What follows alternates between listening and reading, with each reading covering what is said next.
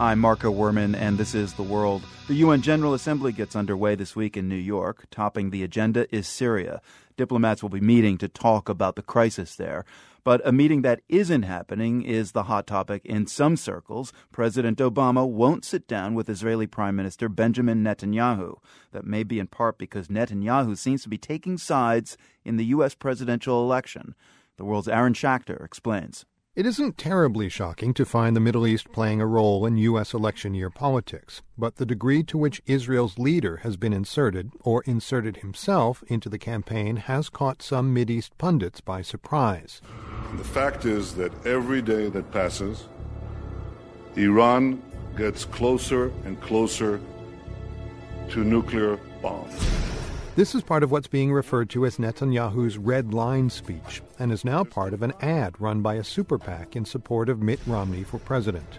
The world tells Israel, wait, there's still time.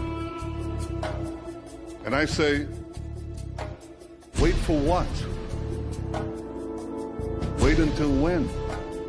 The world needs American strength, not apologies the real red line that's been crossed so far is the prime minister's inserting himself into American domestic politics. Michael Desch is a political scientist with Notre Dame's Institute for Advanced Study. He says Netanyahu's overt criticism of Obama is an attempt to echo the Romney claim that Obama is throwing Israel under the bus.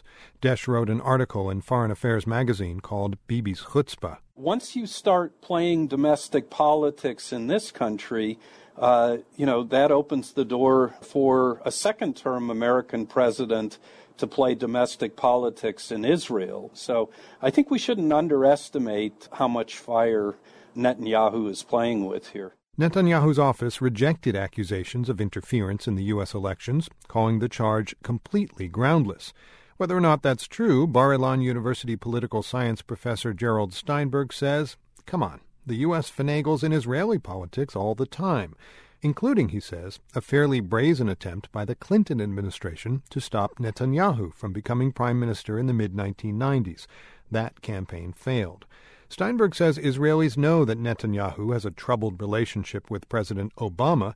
He says there's no doubt the Israeli premier is attempting to use the U.S. elections to advance Israeli interests. I don't know whether he made a mistake in this or whether this was calculated it's got a much wider context, and that's the context over the red lines with Iran.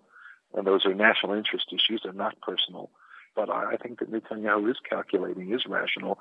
And if he crossed the red line, there was a purpose for that. Which is essentially what President Obama said last night on 60 Minutes. Different nations have different national interests. The Romney view leans more toward the harsher stance on Iran that Netanyahu is pushing. The two have known each other for decades when they both worked at a Boston consulting firm. During a visit this summer to Israel, Romney declared that he would, quote, treat Israel like the friend and ally that it is. And a senior Romney strategist has said that a President Romney would back Israel's right to unilaterally bomb Iran. David Rothkopf is editor at large for Foreign Policy magazine. He says the Romney Netanyahu embrace shouldn't come as a surprise.